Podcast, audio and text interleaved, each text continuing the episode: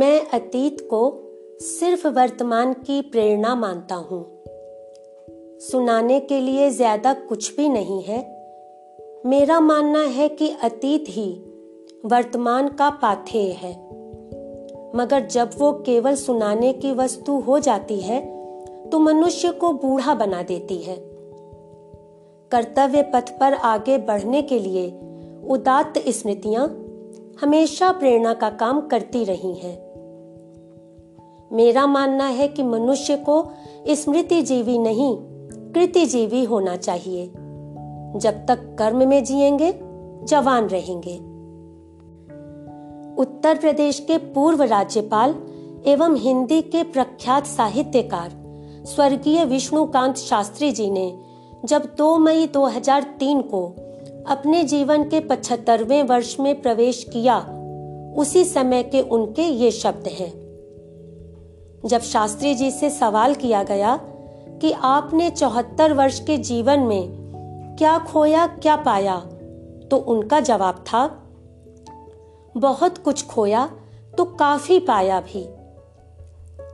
आपका मानना था कि जो मनुष्य स्मृति जीवी हो जाता है, बूढ़ा भी वही होता है। पर जो कृति जीवी हो गया, वो कभी बूढ़ा नहीं होता। दोस्तों आज जिस शख्सियत से मैं आपका परिचय करवा रही हूँ, उन्हें सच्चे अर्थों में कृतिजीवी कहा जा सकता है। पेशे से व्यवसायी और दिल से शायरी, गायकी, चित्रकारी और फोटोग्राफी का शौक रखने वाले प्रसिद्ध शायर राजेंद्र सिंह बग्गा जी को सुनना पढ़ना ही अपने आप को सुकून और शांति देता है।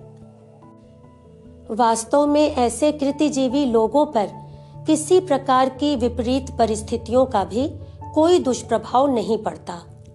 और वे अपनी कला, अपने फन को निखारने में लगे रहते हैं। राजेंद्र सिंह बग्गा जी का कहना है कि ज़िंदगी के इस लंबे सफ़र में जो भी उतार चढ़ाव देखे, जो तजुर्बे हासिल किए, उन सबको शब्दों में संजो कर ही अपनी शायरी के माध्यम से पेश करने की कोशिश की है। आपकी दो पुस्तकें, अनछुए अल्फाज और अनछुए एहसास प्रकाशित हो चुकी हैं और पाठकों द्वारा पसंद की जा रही हैं। तो चलिए दोस्तों, राजेंद्र सिंह बग्गा जी को हम अपने पॉडकास्ट से जोड़ते हैं और उनसे ही उनके जीवन के अनुभव और गजलें सुनते हैं।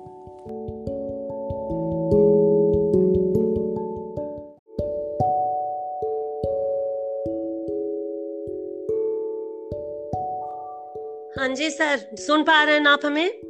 हाँ हाँ आपकी आवाज़ थोड़ी कम हो गई है वैसे मैं सुन पा रहा हूँ। अच्छा सर अब अब आ रही है आपको आवाज़? नहीं नहीं ठीक आ रही है ठीक आ रही है अभी ठीक हाँ आ रही जी स्वागत है सर आपका हमारे कार्यक्रम में। आपका धन्यवाद जी आपने आमंत्रित किया। मैं जी सर आपका। हमारा सौभाग्य आप हमारे कार्यक्रम में आए सर और कैसा है आपका स्वास्थ्य अब कैसा है? पहले से बेहतर है जी अभी आई एम फीलिंग बेटर।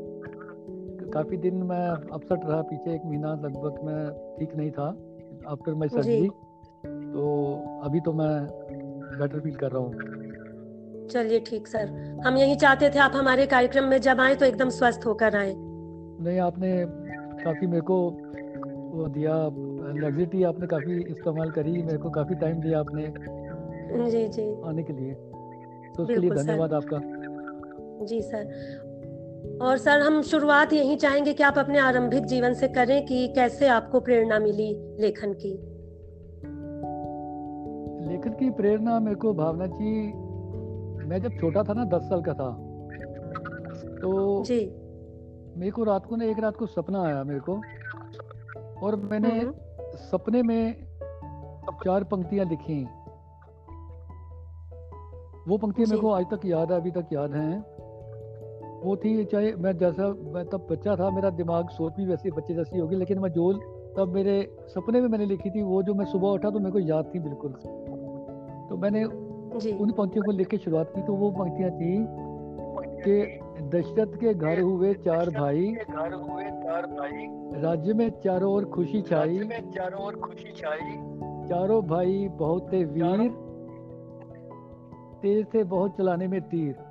तो ये पंक्तियाँ मैंने लिखी तो जब मैंने बड़ों को तो बड़े खुश हुए कहते हैं तुमने कैसे लिखी? मैंने कहा मैंने सपने में मैं लिख रहा था तो मेरे को वो याद रह गई सुबह तक। तो वो उन्होंने मेरे को बड़ा हम्म। प्रोत्साहित किया बड़ा मेरे को और भी लिखने की प्रेरणा उन्होंने मेरे को दी कि आप लिखो अब लिख सकते हो। तो ऐसे मेरी शुरुआत हुई लेखन की मेरी शुरुआत हुई तब। जी जी। और तो आपके कहीं प्रकाशित भी होती रही कविताएँ। हाँ ये मैंने पहले लिखी ना मैंने जब उसी उम्र में मैंने जब मैं दस साल का ही था तो मैंने एक छोटी सी कोई कविता लिखी थी तो मैंने एक नया नया समाचार पत्र प्रकाशित होना शुरू हुआ था पंजाब में जलंधर में। तो पंजाब केसरी उसका नाम था तो ये बात है कोई उन्नीस की बात है। तो मैंने हम्म, ऐसे ही ना पोस्ट कार्ड पे लिख के वो अपनी रचना जो थी छोटी सी कविता थी मैंने लिख के उनको भेज दी।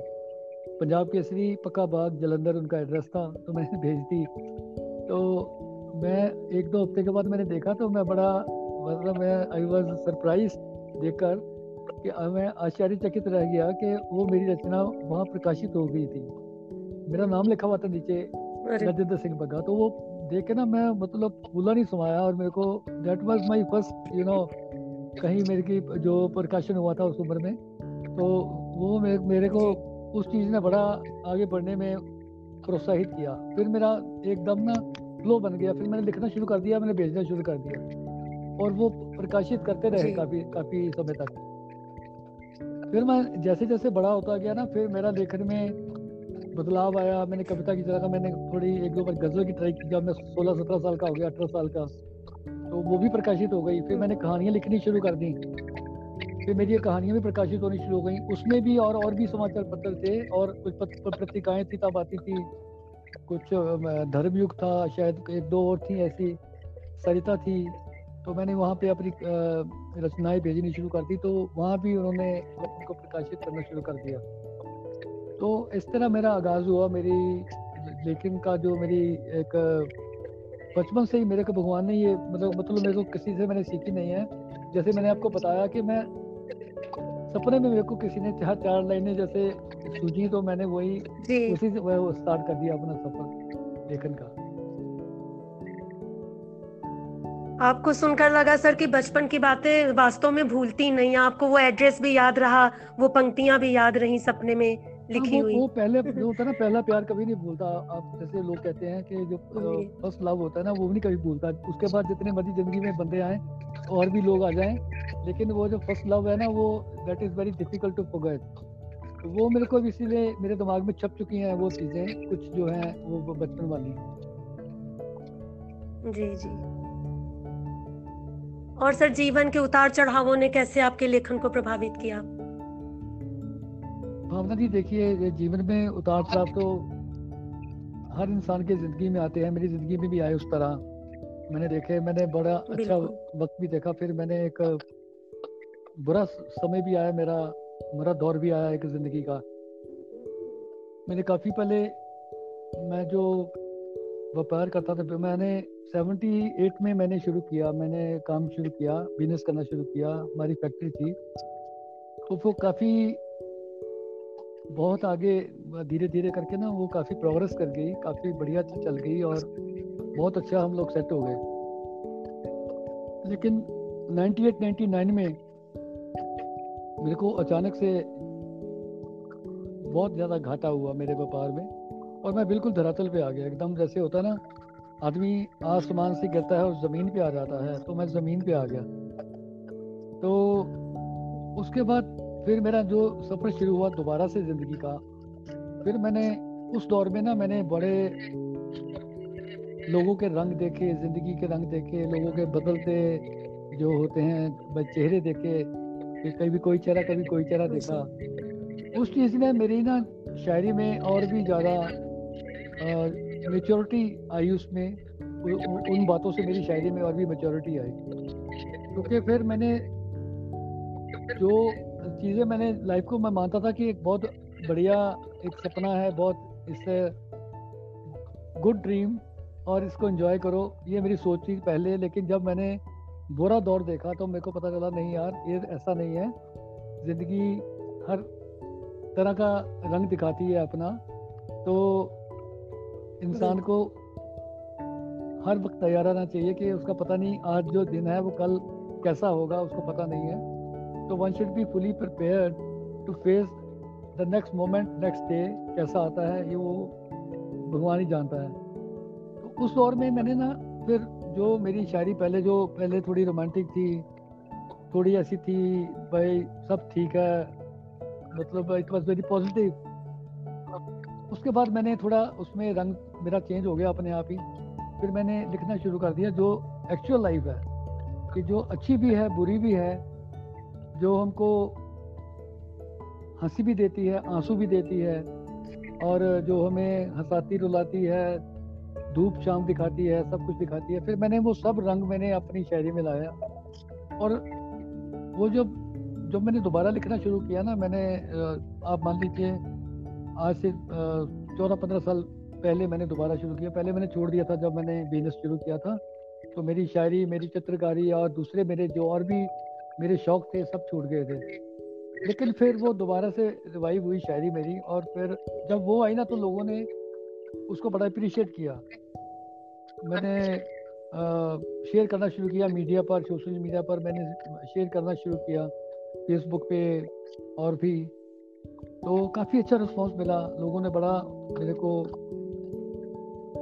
उत्साहित किया और बताया भाई नहीं जी आपकी शायरी डिफरेंट हमारे दिल को लगती है। मतलब मेरे को ये जो कमेंट है ना मैंने मैंने हज़ारों बार मेरे को मिला है मेरी मेरी जो पोस्ट होती हैं कि आपकी शायरी दिल को छूती है।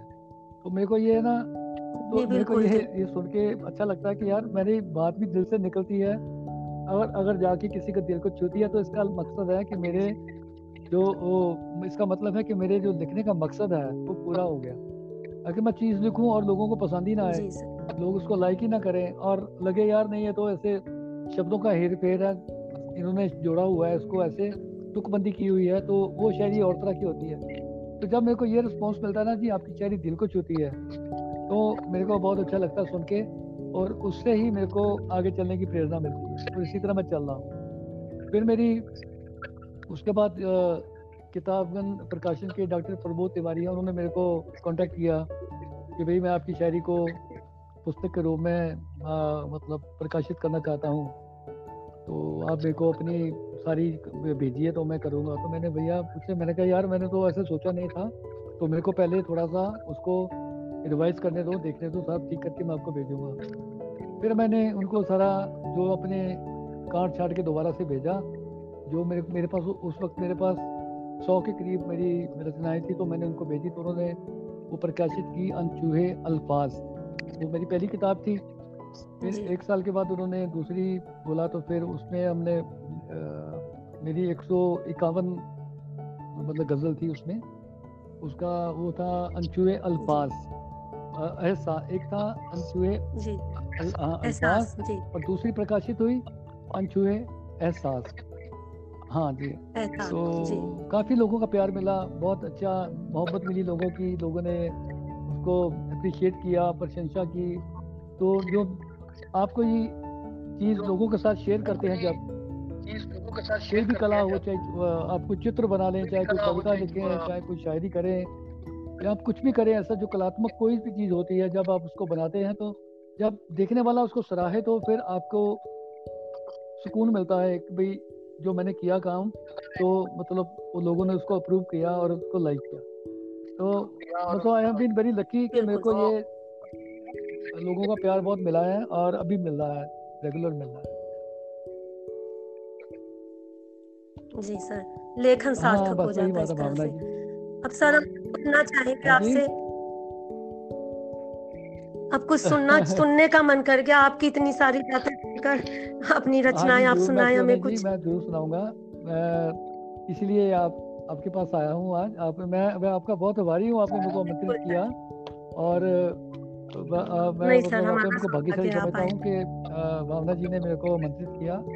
तो नहीं सर ऐसे तो मैं भावना जी चलो मैं आपको अपनी ना कुछ जो मेरी रचनाएँ हैं मैं पढ़ के अभी बताता हूँ सुनाता हूँ। तो उम्मीद करता हूँ आपको अच्छी लगेगी और जो सुनने वाले हैं उनको भी अच्छी लगेगी। दोनों दौर की सुनाई तो अच्छा लगेगा पहले वाले की भी और फिर हाँ उसके बाद की भी। अच्छा ये ऐसे में अभी मिक्स ही है सब कुछ मैं जो मेरे सामने आएगा मैं आपको सुनाता जा रहा हूँ आपकी। अच्छा जी। जी बिल्कुल। तो ये एक मेरी गज़ल है कि ये मैंने हाल ही में लिखी थी पीछे। ये मैं अभी स्टार्ट करता हूँ कि रहता ही नहीं मेरे दिल में अरमान कोई। रहता ही नहीं मेरे दिल में अरमान कोई आके यूँ चला जाता है जैसे मेहमान कोई। पहले मेरे दिल में बड़े मेहमान होते अरमान होते थे भावना जी। तो सपने होते थे। तो अभी मैंने अपने वो ऐसा बना लिया कि मैं कोई ऐसे सपने पालता ही नहीं कि कल को दिल्ली ना टूटे कि पूरा ना हो। तो इसलिए मैंने लिखा है कि रहता ही नहीं मेरे दिल में। अरमान कोई आके यूँ चला जाता है जैसे मेहमान कोई। कुछ इस तरह निभाया साथ ज़िंदगी ने। कुछ इस तरह निभाया साथ ज़िंदगी ने। करता है जैसे किसी पे एहसान कोई। इतनी सफ़ाई से किया, खून मेरी मोहब्बत ने। इतनी सफ़ाई से किया, खून मेरी मोहब्बत ने। मिल ना पाया कत्ल का निशान कोई।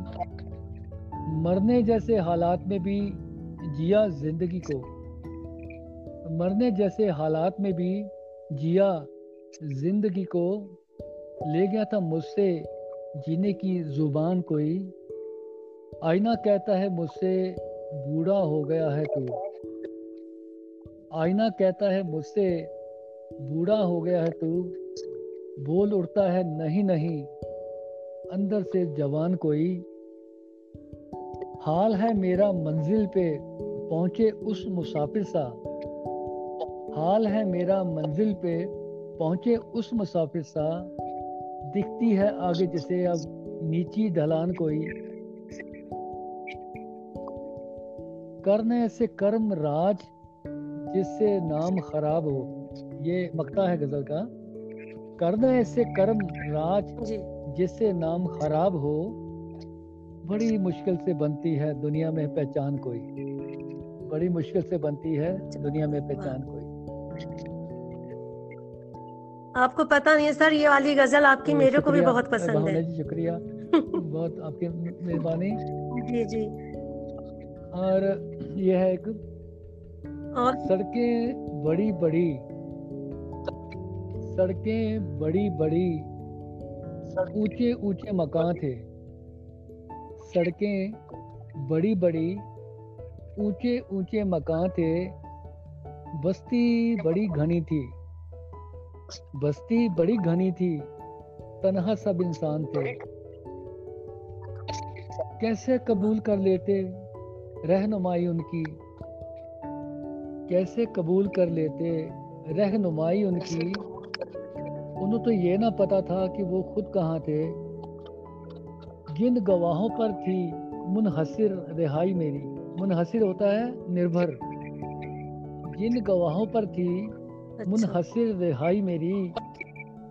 उनमें से कुछ अंधे और कुछ बेजुबान थे। लौट आया वापस। मैं छूकर जिसको। लौट आया वापस। मैं छूकर जिसको। उस मास मैं लौट आया वापस। मैं छूकर जिसको। उस आसमां से आगे कई और आसमां थे। कब तक बचता राज? कत्ल होने से तू मकता है गज़ल का। कब तक बचता राज? कत्ल होने से तू साजिश में शामिल तेरे अपने पासबां थे। पासमा होते हैं रक्षक आपके जो गार्ड होते हैं ना उसको पासमा बोलते हैं। साजिश में शामिल तेरे अपने पासबां थे। वाह बहुत अच्छा। बहुत सुंदर। शुक्रिया आपका बहुत बहुत शुक्रिया आपका भावना जी। और भी हाँ, कुछ सुनाना चाहेंगे सर? थोड़े में दो तीन गज़ल और मेरी हैं मैं सुनाता हूँ आपको। ये सुनिए आप। जिन हादसों को गुजरने से डर आया जिन हादसों को गुजरने से डर आया मैं उनसे भी हंस के गुजर आया। जिन हादसों को गुजरने से डर आया मैं उनसे भी डर के हंस के गुजर आया। ता उम्र सफ़र में रहा मैं दोस्तों। ता उम्र सफ़र में रहा मैं दोस्तों। फिर भी न अब तक मेरा घर आया। गौर से देखे चेहरे जब जमाने के। गौर से देखे चेहरे जब जमाने के, सब में एक अजनबी नज़र आया। समंदर मगरूर था अपनी बेपनाही पर। समंदर मगरूर था, अपनी बेपनाही पर। है रह गया जब मैं उसे तर आया। उजालों में रहा जो साया साथ मेरे। उजालों में रहा जो साया साथ मेरे। अंधेरों में कहीं ना वो नज़र आया। गया दोस्त से जब मांगने मैं एक दिन। गया दोस्त से जब मांगने में एक दिन। मैं कितनी ही मौतें मर आया, ना पूछो क्यों फूका आशिया अपना, न पूछो क्यों फूका आशिया अपना, जो जी में आया मैं कर आया। कई ठोकरें और फरेब खाए राज ने कई ठोकरें और फरेब खाए राज ने तब जाके शायरी में असर आया।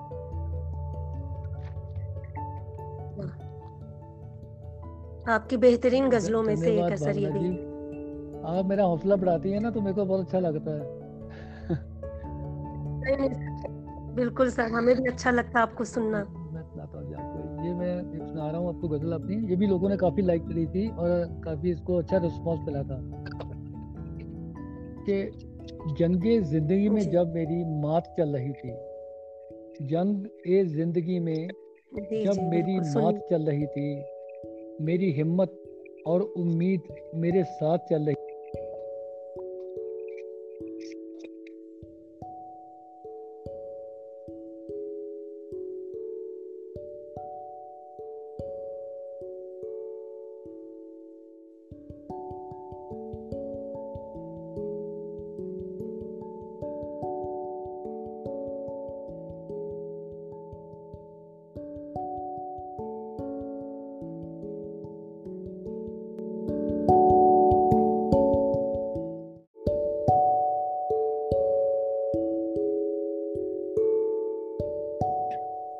ना आपको आवाज़?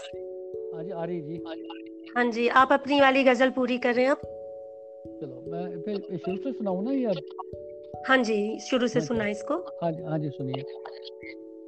तो ये गज़ल ऐसे है कि जंगे ज़िंदगी में जब मेरी मात चल रही थी मेरी हिम्मत और उम्मीद मेरे साथ चल रही थी जंगे ज़िंदगी में जब मेरी मात चल रही थी मेरी हिम्मत और उम्मीद मेरे साथ चल रही थी। बहुत याद आए कल सच तुम हमको। बहुत याद आए कल सच तुम हमको। दगाबाजों की कहीं बात चल रही थी। कब तक झेलता मेरा मिट्टी का घर उसको? कब तक झेलता मेरा मिट्टी का घर उसको? कई रोज से मुसलसल बरसात चल रही थी। दिन रात मेरे दिलों जा में बसने वाली, दिन रात मेरे दिलों जा में बसने वाली, कल मिली तो बच के दो हाथ चल रही थी। जागू तो ख्याल उनका, सोऊं तो ख्वाब उनका, जागूं तो ख्याल उनका, सोऊं तो ख्वाब उनका, कुछ यूँ मेरी फुरकत की रात चल गुजरते लम्हों ने शर्मा के फेर ली आँखें गुजरते लम्हों ने शर्मा के फेर ली आँखें, जब उनसे मेरी मुलाकात चल रही थी। इतनी धूम से निकला राज का जनाजा, इतनी धूम से निकला राज का जनाजा, यूँ लग रहा था जैसे कोई बारात चल रही थी, जैसे कोई बारात चल रही थी। वाह, बहुत अच्छा। अच्छा ये कहा जी मैं सुनाता हूँ थोड़ी सी ये पॉजिटिव मैंने लिखी पॉजिटिविटी पे कि आंधियों का सामना घर करेगा ही नहीं। जी। आंधियों का सामना घर करेगा ही नहीं। तू जीतेगा कैसे जब लड़ेगा ही नहीं। आंधियों का सामना घर करेगा ही नहीं। तू जीतेगा कैसे जब लड़ेगा ही नहीं। गलतियाँ होती हैं उनसे जो कर्म करते हैं। गलतियाँ होती हैं उनसे जो कर्म करते हैं वो क्या गलती करेगा जो कुछ करेगा ही नहीं? हैरान हूँ देख के आदमी के रंग ढंग। हैरान हूँ देख के मैं आदमी के रंग ढंग इस तरह से जी रहा है जैसे मरेगा ही नहीं। परखोगे जब जमाने को सब भरम दूर हो जाएँगे। परखोगे जब जमाने को सब भरम दूर हो जाएँगे, उम्मीद पे खरा कोई उतरेगा ही नहीं। बड़ा नाजुक होता है ये एतबार का धागा। बड़ा नाजुक होता है ये एतबार का धागा। टूट जाए एक बार तो जुड़ेगा ही नहीं। ना आएगा दम शायरी में, ना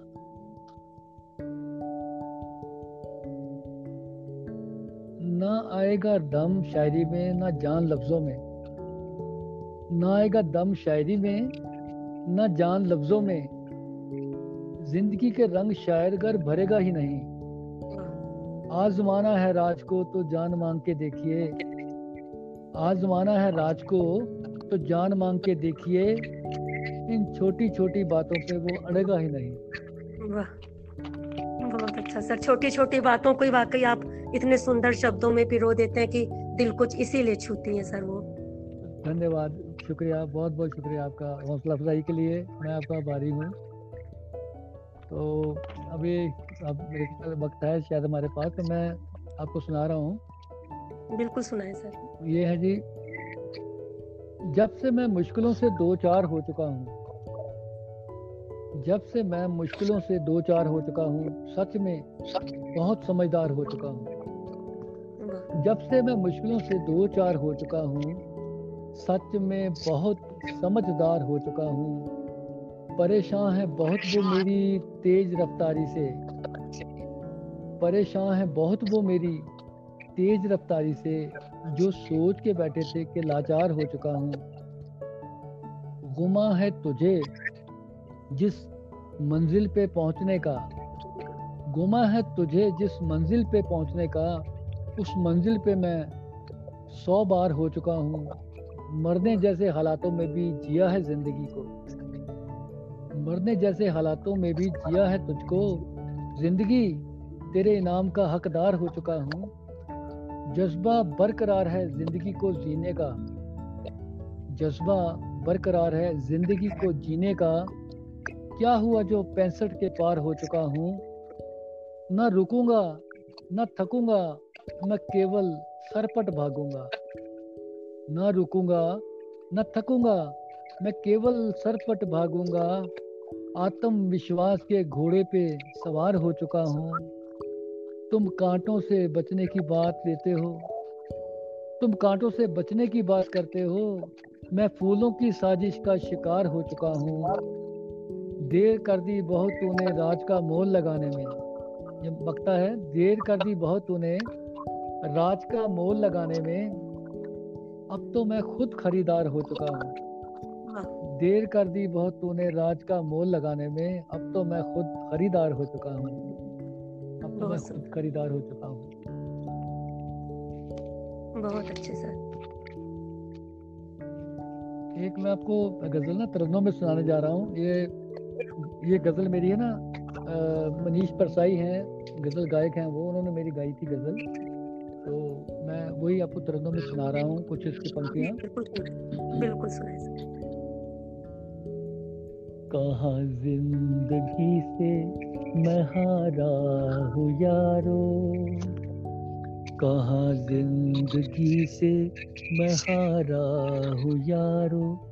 दबा राख में एक शरारा हूँ यारो, कहाँ ज़िंदगी से मैं हारा हूँ यारो।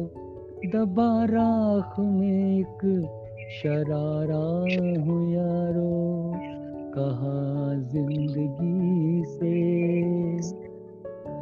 गिरा हूँ तो दी है सदा खुद को हिम्मत। गिरा हूँ तो दी है, सदा खुद को हिम्मत, रहा खुद का खुद में सहारा हूँ यारो। कहा ज़िंदगी से मैं हारा हूँ यारो तबाराख में एक शरारा हूँ यारो। बनाए जो रास्ता सदा काट पर्वत बनाए जो रास्ता, सदा काट पर्वत मैं पानी का बहता, वो धारा हूँ यारो। कहाँ ज़िंदगी से? हरा हूँ के खोटा, बुरा हूँ के बेहतर? हरा हूँ के खोटा, बुरा हूँ के बेहतर। मैं जैसा भी हूँ अब तुम्हारा हूँ यारो। कहाँ ज़िंदगी से मैं हारा हूँ यारो। दवा राख में एक शरारा हूँ यारो। गज़ल का बकता है, रहे राज यारो। के दिल में हमेशा रहे राज यारो के दिल में हमेशा भले फितरतों से आवारा हूँ यारो। कहाँ ज़िंदगी से मैं हारा हूँ यारो। तबाराख में एक शरारा हूँ यारो। कहाँ ज़िंदगी से? बहुत सुंदर सर। ज़िंदगी के लिए इतना सकारात्मक संदेश और इतने तरन्नुम में आपने इतने अच्छे से गाया बहुत अच्छा लगा। दिल को वाकई छू गई। धन्यवाद धन्यवाद आपका आपको तो जितना सुने कम लगता है सर। जितना आप सुना दें और कुछ है आपके खजाने में तो सुनाएँ। चलो मैं कुछ पंक्तियाँ आपको सुना देता हूँ और आप भी अभी सुन लीजिए। ये है जी ये मैंने लिखी है जी अपना नया साल आ रहा है तो उसके लिए मैंने लिखी है कि गिले शिकवों के अफसाने पीछे छोड़ आया हूँ गिले शिकवों के अफसाने पीछे छोड़ आया हूँ रिश्ते जख्मों के खजाने पीछे छोड़ आया हूँ दोस्ती लिए खड़ा हूँ नए साल की दहलीज पर। दोस्ती लिए खड़ा हूँ नए साल की दहलीज पर। दुश्मनी के किस्से पुराने पीछे छोड़ आया हूँ। आज का काम आज करने की ठान ली है मैंने। आज का काम आज करने की ठान ली है मैंने। कल करने के सब बहाने पीछे छोड़ आया हूँ। कर लिए मुकर्रर नए मकसद ज़िंदगी के। कर लिए मुकर्रर नए मकसद ज़िंदगी के। ना भेद पाया जो निशाने वो पीछे छोड़ आया हूँ। जमाली है फिर पुराने दोस्तों की महफिलें। जमाल जमाली है फिर से पुराने दोस्तों की महफिलें। अकेलापन और वीराने पीछे छोड़ आया हूँ। खुदा की रजा पे छोड़ दी है नाम ज़िंदगी की। खुदा की रजा पे छोड़ दी है नाम ज़िंदगी की। डूब जाने के डर अनजाने पीछे छोड़ आया हूँ। सवारना है राज अब आने वाले कल को। सवारना है राज अब आने वाले कल को। गुजर गए जो जमाने वो पीछे छोड़ आया हूँ। गुजर गए जो जमाने वो पीछे छोड़ आया। बहुत अच्छा सर। ये मैं अच्छा सर एक चीज़ बताएँ। हाँ जी। हाँ जी बोले। नहीं बोलिए आप बताइए। नहीं नहीं आप बोले। मैं ये कह रही थी कि आज के दौर आज के दौर में आप हिंदी उर्दू कविताओं और गजलों की क्या स्थिति देख रहे हैं? आप तो इतने सुंदर शब्दों का इस्तेमाल करते हैं लेकिन आजकल बहुत कुछ बहुत तरह का लिखा जा रहा है तो आप क्या मतलब इस बारे में क्या कहना चाहेंगे? देखिए जो मेरा अपना व्यक्तिगत जो मेरा विचार है ना वो लेखन के बारे में या मतलब खासकर शायरी के बारे में ये है कि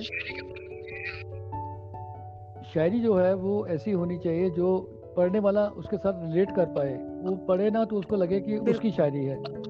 चाहे वो बिल्कुल। वो किसी भी लैंग्वेज में किसी तरह पे शब्दों का इस्तेमाल किया जाए चाहे शब्द कोई भारी भी इस्तेमाल कर ले चाहे हल्के इस्तेमाल कर ले मैं तो देखता हूँ मेरे को जहाँ हिंदी का शब्द अच्छा लगता है मैं हिंदी का शब्द डाल देता हूँ। मैं जैसे कोई शायरी करते हैं ना जो गज़ल लिखते हैं वो जी वो जी। इस बात का वो खास मतलब खास तौर पे ध्यान रखते हैं कि ज़्यादा गूढ़ हिंदी के शब्द इस्तेमाल ना किए जाएँ।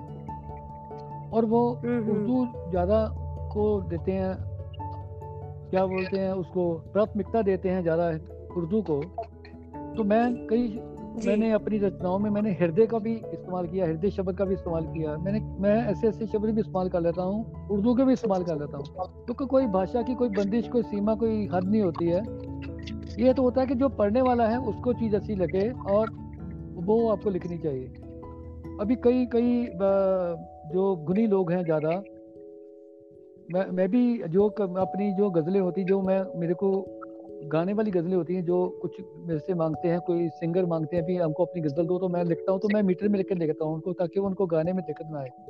लेकिन मैं कई जो गज़ल होती हैं अपनी हम्म, वो मैं शब्द चंद भी लिख देता हूँ मैं उसमें मीटर नहीं होता है वैसे भी लिख देता हूँ जिनमें भावनाएँ होती हैं जिनमें मैसेज होता है मीनिंग होता है लेकिन वो मीटर में नहीं होती हैं। तो जो ये लेखन है जो ये शायरी है जो ये कला है ये लिखने का मकसद ऐसा होना चाहिए, लेकिन मैंने देखा है कुछ लोग जो आजकल लिख रहे हैं ना, वो कुछ लोग तो ऐसी शब्द इस्तेमाल करते हैं और कुछ तो उसका मीनिंग भी नहीं लिखते हैं नीचे फुट नोट में, बताते नहीं है कि उन्होंने लिखा क्या है। तो वो पढ़ने वाले के दिमाग से ऊपर से निकल जाती है। तो वो चीज़ भी अच्छी नहीं होती कि भाई आप अब दूसरे को बता रहे हो कि मेरे को बहुत ज़्यादा ज्ञान है उर्दू का और मैं बहुत अच्छा गज़ल गो हूँ तो उसका मतलब ये नहीं है कि आप कुछ लिखो जो आप ही को समझ आ रहा है और पढ़ने वाले को समझ ही नहीं आ रहा है। तो उस पर तो फिर आपका जो तात्पर्य, जो आप लिख रहे हो, वो आपका मकसद ही खत्म हो गया ना लिखने का, क्योंकि आपकी बात लोगों तक पहुँची नहीं है। तो लोगों को पहुँचाने के लिए, खासकर उनके दिलों को पहुँचाने के लिए आपको मेरे हिसाब से बड़े सरल और सिंपल शब्द जो हैं, उनका इस्तेमाल करना चाहिए, चाहे हिंदी के हों, चाहे उर्दू के हों। तो भाषा सिंपल होनी चाहिए बाकी और किसी चीज़ का ऐसा कोई नहीं है। तो हर बंदे का अपना अपना जो लिखते हैं दूसरे उनका अपना स्टाइल है लिखने का। कोई कोई किसी तरह लिख रहा है कोई किसी तरह लिख रहा है। तो जो पब्लिक है जो सुनने वाला जो ऑडियंस है जो देख, वो देखता है उसको वो अपने आप रिस्पॉन्स से पता चल जाता है कि उसको क्या लोगों ने कैसा लाइक किया या नहीं किया। आजकल तो ऑडियंस बिल्कुल लाइव हो गई है। आपको उसी टाइम पे मैसेज मिल जाता है कि नहीं जी आप कोई बुक लिख देते हो तो आपको पता नहीं चलता कि लोगों ने लाइक की है कि नहीं लाइक की है। आपने लिख के भेज दी या समाचार पत्र में किसी में पत्रिका में आपकी रचना प्रकाशित होती है आपको ये नहीं पता चल पाता कि ये लोगों ने पसंद इसको किया है कि नहीं किया है। लेकिन जब आप मीडिया पे डालते हो किसी सोशल मीडिया पे डालते हो तो आपको तभी का तभी पता चल जाता है कि क्या है। लोग बड़े विस्तार से लिख देते हैं नीचे कमेंट्स में कि हमको कैसी लगी कैसी नहीं लगी। तो ये एक बड़ा आज के दौर का बड़ा प्लस पॉइंट है। पहले चीज़ें नहीं थी आज से दस बीस साल साल पहले तो तब स्थिति और थी। अभी स्थिति बिल्कुल मतलब बदल चुकी है और तभी का तभी आपको पता चल जाता है कि आपने क्या लिखा क्या सही है क्या गलत है। जी बिल्कुल। लिखने का प्रयोजन तो तभी सार्थक होगा जब कनेक्ट हाँ होंगे हाँ हम ऑडियंस से या पाठक मकसद यही है हमारा तात्पर्य तो लिखने का यही होता है ना कि हम जब कोई चीज़ कह रहे हैं, किसी को सुना रहे हैं किसी को तो वो किसी को जाके समझ आए, उसके दिल को लगे, उसके दिमाग को लगे, उसको लगे, यार, ये तो मेरी बात कर रहा है। तो फिर फिर लिखने का मज़ा है। अगर हम लिखेंगे अपने लिए, अपने को खुश करने के लिए, उसका फ़ायदा कोई नहीं है। जी सर, मुझे भी व्यक्तिगत तौर पे मैं कहना चाहूँगी कि आपके जैसा जो लोग लिखते हैं, चाहे हिंदी में, चाहे उर्दू में शायरी कविताएँ जो भी। तो जो लोग इस तरह से मतलब सरल भाषा का और लोगों के साथ कनेक्ट होते हैं तो वही आज के दौर में सार्थक भी है लिखना उनका और वही सफल भी है। तो ये तो बिल्कुल आप लोगों की मैं, मैं तो भावना जी हाँ जी, देखिए मैं तो बड़ा एक ना मैं अपने आप को शायर मानता नहीं हूँ मैं तो जो मेरे दिल में बातें आती हैं ना जो मेरे दिमाग में आता है मैं अपने जो विचार होते हैं मैं लिख लेता हूँ मैं कभी ये सोच के लिखा ही नहीं मैंने आज तक। कि मैंने इससे लोगों की वाह वाही लेनी है मैंने इससे लोगों की जो है लाइक्स लेने हैं या लोगों की मैंने प्रशंसा लेनी है मेरे मन में ये कभी भावना आई नहीं है। मैंने हमेशा इसी इसीलिए लिखा कि मैंने यार अपने आप को एक्सप्रेस करना है मेरे दिल में जो आते हैं मैं शायरी भी करता हूँ मैं चित्रकारी भी करता हूँ मेरा आ, मेरा शौक है ये और मैं गायकी भी करता हूँ मैं जाके मैंने रफ़ी नेट्स में पार्टिसिपेट किया हुआ है मैंने कई जगह मेरे को अवार्ड भी मिले हैं। और ऐसे ही बस चल रहा है सब। जो भी अच्छा। कला आपकी होती है वो हर बंदे का जो भी किसी की जो रुचि है कलात्मक है किसी के बंदे की जिस व्यक्ति की उसको यही होता है मेन कि यार मैं जो मेरे दिल में है वो मैं उसको एक्सपोजर मिले वो बाहर आए और वो लोगों तक जाए चाहिए तो ये कोशिश होती है हर हर हर व्यक्ति की जो जिसमें कोई भी आ, मतलब आ, किसी भी कलात्मक वो क्षेत्र में वो कुछ करना चाहता है कुछ उसका रुचि है या उसमें कोई भगवान ने उसको कोई टैलेंट दिया हुआ है तो उसका ये कोशिश होती है कि मैं जो कहूँ मैं अपने अंदर जो मेरी चीज़ें हैं मैं उनको बाहर निकालूँ और लोग लोगों तक पहुँचे।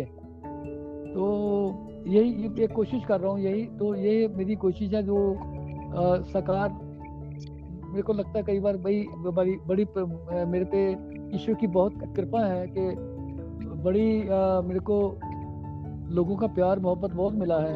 मेरे को पर्सनल बहुत लोग मैसेज करते हैं। मेरे को मतलब मेरी पोस्ट के अलावा लोग मेरे को मैसेज करते रहते हैं। और मेरे को मतलब मैं इतने आते हैं कई बार मैं पूरे मैसेज खोल नहीं पाता हूँ कि मैं क्या मैं व्यक्तिगत तौर पे उनको जवाब ही नहीं दे पाता। तो मैं इसमें मैं खुद को शर्मिंदा भी महसूस करता हूँ कई बार यार ऐसे तो नहीं होना चाहिए कोई बंदा प्यार से आपको कुछ लिख के भेज रहा है कि भाई कुछ पूछ रहा है तो आप उसको मैं कई बार मेरे को छः छः महीने के बाद दिखता है कोई किसी का मैसेज।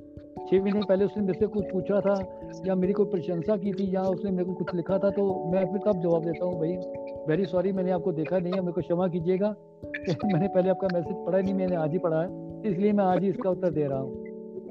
तो ये प्यार जो मिलता है ना, ये आपको बहुत हौसला बधाई होती है, आपकी, आपको आगे बढ़ने की हिम्मत मिलती है, और आपका दिल करता है जी आप जो कर रहे हो उसको निरंतर करते जाओ और इसमें आप रुको नहीं।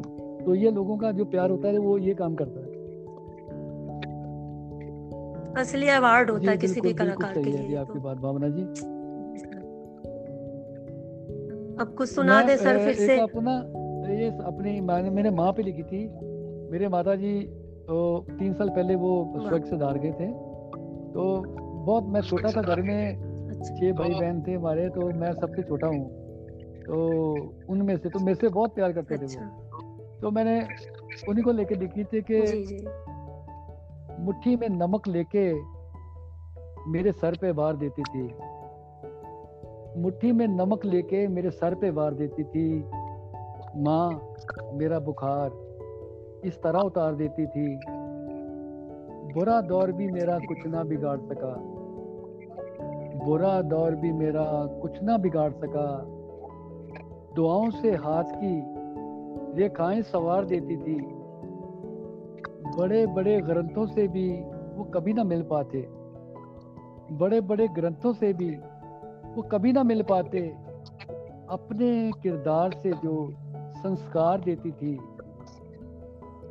सब बहन भाइयों का सब सब बहन भाइयों को एक साथ देखती थी। सब बहन भाइयों को एक साथ देखती थी, पर मुझ छोटे को ज़्यादा प्यार देती थी।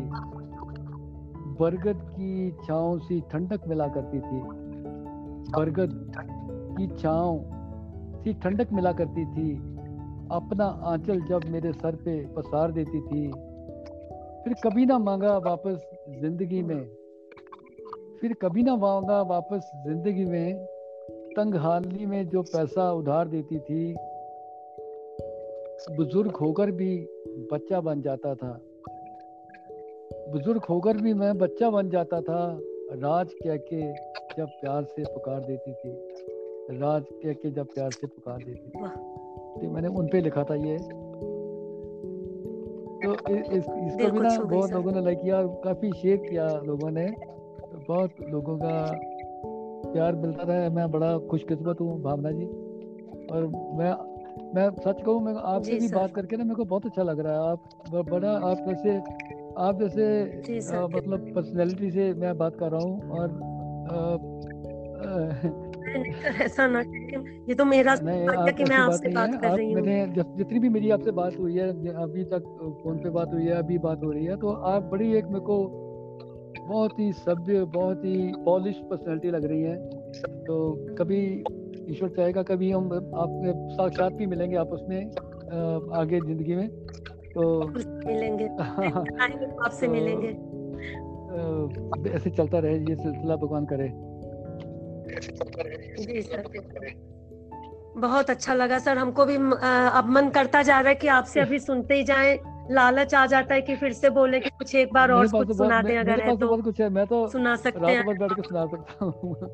ये तो अभी आप थके ना हो तो थोड़ा और सुना दें नहीं अच्छा लगेगा पाँच सात। जी आपको मेरे पास और भी है।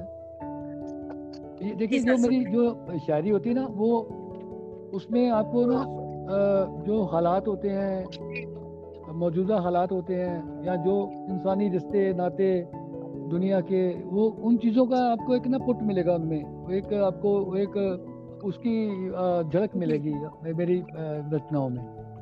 तो ये देखिए कष्ट भरे दिन हंस के गुजार दिए जाएँगे। सॉरी कष्ट भरे दिन हंस के हम्म, गुजारे जाएँगे कष्ट भरे दिन हंस के गुजारे जाएँगे ज़िंदगी तेरे एहसान यूँ उतारे जाएँगे।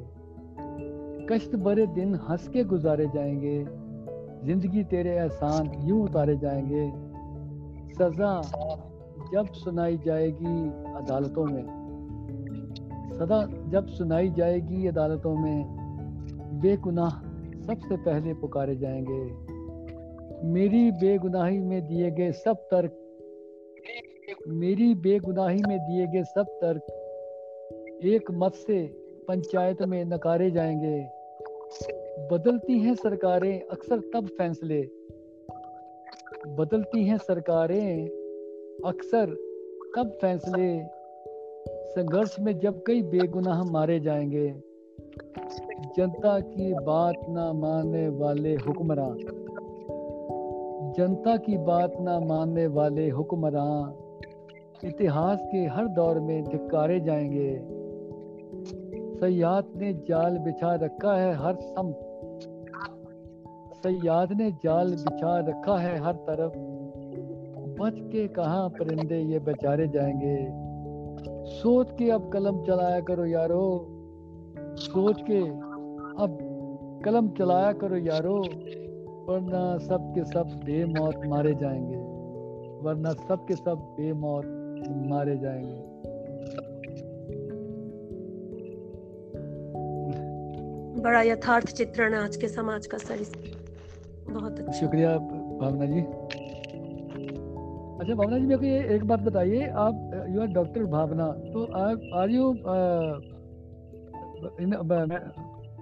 अच्छा पीएचडी पीएचडी मैंने आई की just wondering whether are you in medical profession अच्छा अच्छा। एक मेरे टच में है डॉक्टर पूजा गंगानिया उन्होंने भी मेरा पीछे किया था ऐसे ही। उनके साथ भी हुआ था बाकी शी इज़ डॉक्टर मतलब वो डॉक्टर ही है। और वो अशोक अच्छा। मेडिकल मेडिकल अच्छा अच्छा। और कुछ सुनाएँगे हाँ, सर? चलो चलो चलो मैं एक सुना देता हूँ एक कोई और जाते जाते सुना दे। जी जी। कुछ लबों से निकलकर यूँ बोली आती है कुछ लबों से निकलकर यूँ बोली कुछ लोगों का बोल होता है बड़ा कड़वा बोल होता है और बड़ा जैसे आप जा रहे हैं बाज़ार में तो कुछ लोग मिलते हैं ना तो बड़ा उनका बोलने का ढंग ऐसा होता है कि लगता है पता नहीं क्या उन्होंने कैसे बोलते हैं। तो मैं उन ऐसे उस, उसका इसमें इस मिसरे में लिखा है। जी। कुछ लबों से निकल कर यूँ बोली आती है जैसे सनसनाती हुई कोई गोली आती है। रंग बदलते लोग देख सोच में पड़ जाता हूँ। रंग बदलते लोग देख सोच में पड़ जाता हूँ। कौन सा रंग लगाऊँ? जब होली आती है बचते बचते मैं फिर खा जाता हूँ धोखे बचते बचते मैं फिर खा जाता हूँ धोखे सामने नज़र जब सूरत कोई भोली आती है ऊँचे ऊँचे महल खड़े करता है जो मजदूर। ऊँचे ऊँचे महल खड़े करता है जो मजदूर खुद उसके हिस्से में बस खोली आती है। बुरे दोस्त में दोस्त गम तनहा नहीं आते। बुरे दौर में दोस्त गम तन्हा नहीं आते। जब भी आते हैं, पूरी टोली आती है। ज़रूर डालते हैं प्रभु उसमें रहमत की खरातें। ज़रूर डालते हैं प्रभु। उसमें रहमत की खरातें फैली हुई सामने जब कोई झोली आती है। हिंदी में आती है उसे कहीं कहीं पे दिक्कत। हिंदी में आती है उसे कहीं कहीं पे दिक्कत। यूँ से हर दूसरे देश की बोली आती है। वक्त और हालात ने राज बना दिया गंभीर। वक्त और हालात ने राज बना दिया गंभीर। हमें भी वरना खूब हँसी ठिठोली आती है। हमें भी वरना खूब हँसी ठिठोली आती है। बहुत सुंदर। बहुत अच्छा सर। मन तो करता है कि सुनते ही जाएँ, लेकिन एक बार फिर से आपको बुलाएँगे बहुत जल्दी फिर मेरा आपसे और सुनेंगे हम रचनाएँ सर। इंतज़ार करूँगा भावना जी। तो और मैं आपका बहुत बहुत आभारी हूँ धन्यवाद करता हूँ आपका। आपने मेरे को आमंत्रित करके और मौका दिया काव्य पाठ करने का। मैं आपका जी मैं सर। दिल से हम भी आभारी हूँ भावना जी। ईश्वर आपको हमेशा हम भी सर दिल से आपके आप हमारे कार्यक्रम में आए। और मैं अपने और अपने श्रोताओं की तरफ़ से आपको आपको नौ वर्ष की शुभकामनाएँ देती हूँ सर। आप शतायु हो। और स्वस्थ हार्दिक और हम शुभकामनाएँ आपको और मैं आप सबके लिए भगवान से दीर्घ आयु की कामना करता हूँ। आप खुश रहें समृद्ध रहें और हमेशा ऐसे ही हँसते मुस्कुराते रहें स्वस्थ रहें। भगवान आपको दीर्घ आयु दे भगवान सर आपका आशीर्वाद। शुक्रिया शुक्रिया शुक्रिया। धन्यवाद प्रणाम। सर। प्रणाम।